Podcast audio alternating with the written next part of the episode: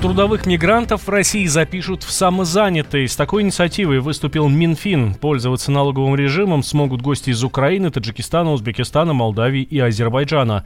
Зав. кафедры финансов, денежного обращения и кредита факультет финансов и банковского дела Академии народного хозяйства и госслужбы Александр Хандруев считает, что льготный налог в размере от, 6, от 4 до 6 процентов заработка будет выгоднее, чем покупка трудового патента. Это привлечет мигрантов в Россию и компенсирует дефицит рабочей силы, отмечает Хандроев.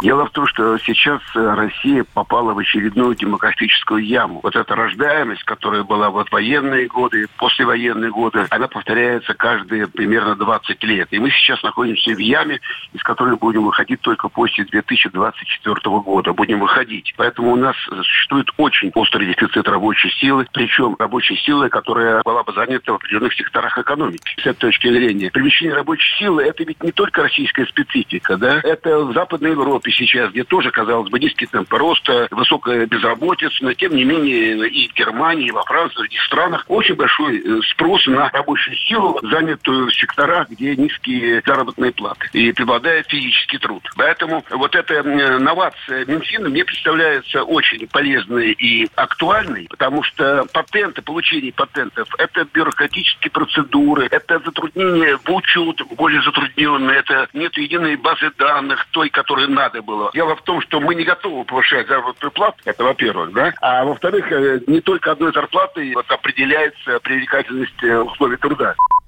По разным оценкам, в России живет около 10 миллионов иностранцев, из них работают примерно 7 миллионов.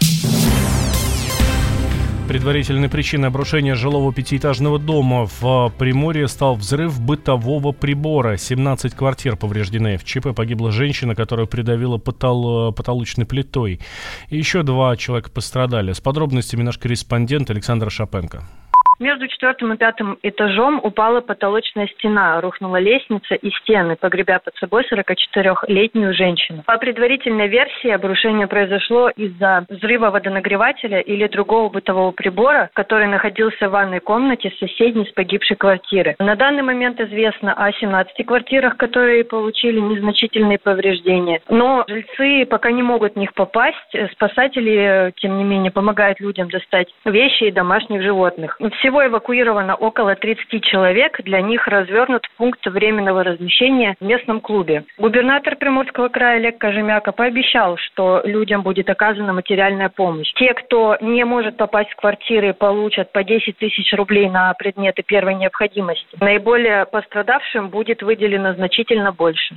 Принято решение о выдаче э, денежных средств по 50 тысяч за частичную потерю имущества по тем четырем квартирам, которые являются наиболее пострадавшими. Далее по, скорее всего, трем или четырем квартирам будет выдан сертификат, чтобы граждане могли приобрести жилье. По остальным будут уже определяться эксперты, то есть э, когда можно будет э, заходить. Состояние квартир и самого дома еще предстоит оценить специальной комиссии. Осмотр здания ведется в том числе с помощью беспилотников. В нескольких квартирах вылетели стекла, а вещи разбросало на несколько метров вокруг дома. На самом здании серьезная трещина. По факту гибели женщины Следственный комитет Приморья возбудил уголовное дело по статье причинения смерти по неосторожности. Как стало известно, у погибшей остались двое несовершеннолетних детей. И сейчас решается вопрос о том, с кем останутся мальчики. Двое пострадавших Пострадавших девочка и инвалид находится в больнице, их жизни ничего не угрожает. Александр Шапенко, Комсомольская правда, Владивосток.